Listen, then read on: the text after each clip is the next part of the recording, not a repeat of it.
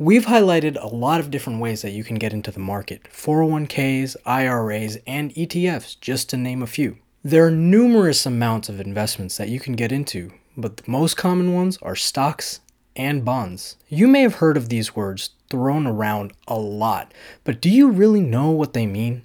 Do you really know how to get invested in them? It can be as simple as educating yourself through a 10 minute video. Hint, hint. Snack on this Stocks and Bonds 101. We're going to start with bonds. What are bonds? Simply put, they're a form of borrowing for companies and governments. When a company or government sells or issues a bond, the money that they receive is a loan from the purchaser of that bond. Just like any loans, yes, bonds are paid over time and with interest that we'll, in this case, call a coupon. Bonds are a form of IOUs with periodic interest that resemble a loan that you're giving to a company or government. Bonds are typically referred to as fixed income investments or securities. This is because you, as the holder of the bond, will know exactly how much you're set to receive if a bond is held until its maturity date. The maturity date is when the bond becomes its face value. For example, let's say you buy a government bond with a face value of $1,000, a maturity date of 10 years, and a coupon payment of 5% annually. Huge words, we know. This translates to the following You will right now pay less than $1,000 to secure that bond, to buy it, to purchase it. In 10 years, that bond is going to be worth its face value of $1,000. During the course of this period, however, you're going to be getting 5% interest payments on that $1,000 face value annually, which translates to $50 a year. This is the money that you've now lent to the government. Sound easy enough? The whole bond will be worth $1,000 at the maturity date, which in this instance we highlighted as 10 years from now. So you get the face value of the bond back in 10 years, plus any accrued interest that you've been accruing over the course of the years. Keep in mind that bonds are a form of debt to any company or government, and they have to absolutely pay this debt back because they are borrowing money from you. They pay that predetermined amount of interest or coupon rate, and their prices are locked to interest rate regardless of the company or government decides to go bankrupt. In the event of a bankruptcy for a company or a government, bondholders are first in line to get their money back, which is different from a stockholder, which we'll cover in just a moment here. Bonds, because of this aspect, are considered lower risk investments, but they don't have the upside potential that stocks are able to offer you. We've alluded to stocks and ETFs before, but we want to go over stocks just to make sure you know exactly what you're getting into. So we'll be switching our gears here a little bit from bonds into stocks. Stocks, in the simplest form, are you owning a piece of the company that you have stock in. Stock in a company gives the owner the right to vote in shareholder meetings, receive parts of company's profits known as dividends, if and when they're distributed, and it gives you the right to sell your shares to somebody else. Stocks are another way companies use to raise capital or money that they need to finance new projects, research and development, new funding, or anything where the company needs an influx of cash but needs investors to be able to do that. This growth in a company and new projects, it's what allows companies to return value to the shareholders, which is why stock prices tend to go up. This increase in stock price is the return on your investment that you've put into the company for them further investing in the company. So, for example, let's say you invest $100 into Amazon stock.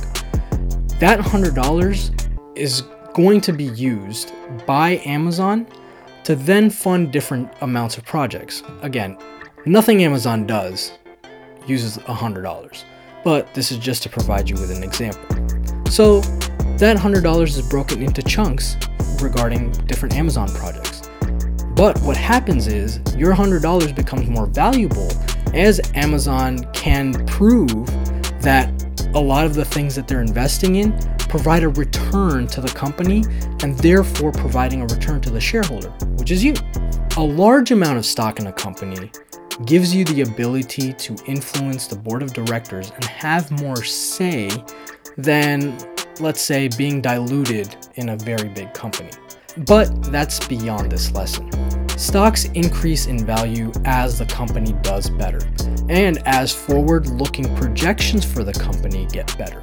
So, if Amazon says that, hey, we're doing really, really well, we'd like to raise our guidance or what we think we're going to do for the next 12 months, the stock price is typically going to go up because now investors have confidence that Amazon is going to do well based on what they've told the public.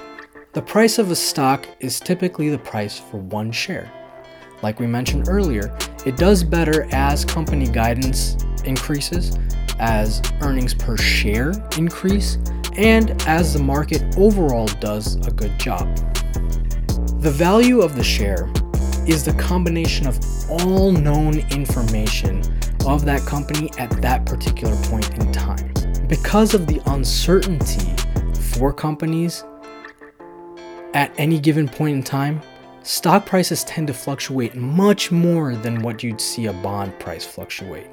Because there's a limited risk built into a bond, but you never know what'll happen within a company or external factors that might affect a company, which is why you tend to see the stock market tend to go up and down very sharply at times.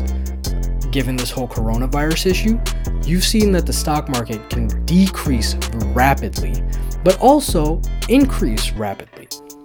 That just goes to show you how the stock market is affected and how bonds don't move too much when it comes to large macroeconomic forces, unless there's something that affects debt, the banking system, and companies' debts in general. In the event that a company goes bankrupt, shareholders are the last in line to get their money back. This is what makes stocks a riskier investment compared to bonds. Let's recall just a few points here. Bonds are typically IOUs that are given by companies or governments to you as the purchaser of the bond that, hey, you've lent us money, we'll pay it back over time with interest. Stocks, however, allow you to own a small piece of that company. Can't buy stocks in governments. Stocks let you own that little piece of the company in return for it to perform better or use that money for something that'll help it perform better in the future. Stocks increase in value as the company does better, as we've mentioned before. But if stocks do better, but bonds are less riskier, then why is there so much hype around stocks? Because stocks can potentially give you unlimited return over the course of the long term, which bonds cannot do. As long as a company or market does well, your invested money does well in the stock market. On the flip side, if the company does poorly, your investment in that stock will reflect that. Over the years, however, stocks have returned about 7 to 10% on average per year, while bonds are typically reserved at sort of the 3% mark. And that's averages over a 40 year time frame historically.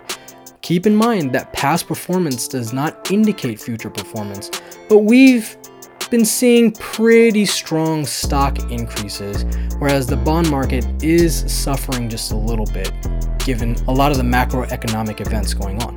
These returns make stocks way more attractive, especially if you're thinking about a longer term horizon. We'll make this into an easy example for you to understand.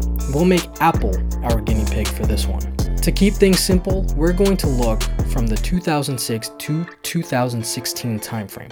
Gives you a span of 10 years. The stock price at the end of December 31st, 2006 was $12.12 for one share of Apple. The stock price at the end of December 31st, 2016 for one share of Apple was $115.82. That's roughly a 900% increase on that stock. Bonds, for example, on the other hand, would have given you about a 2.4% return yearly over those course of the 10 years.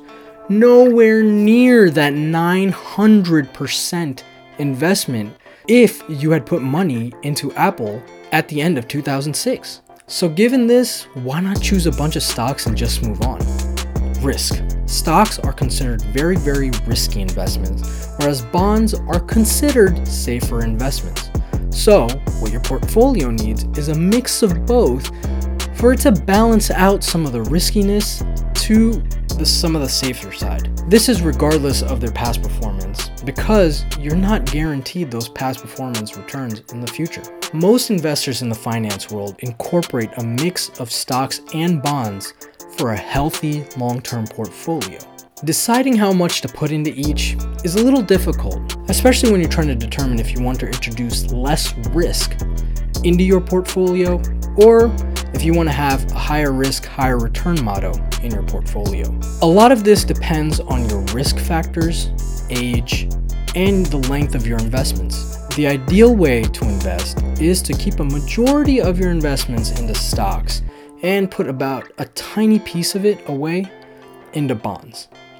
The good rule of thumb to follow here is is take 110, subtract your age from that, and that's what you dedicate in your portfolio to stocks.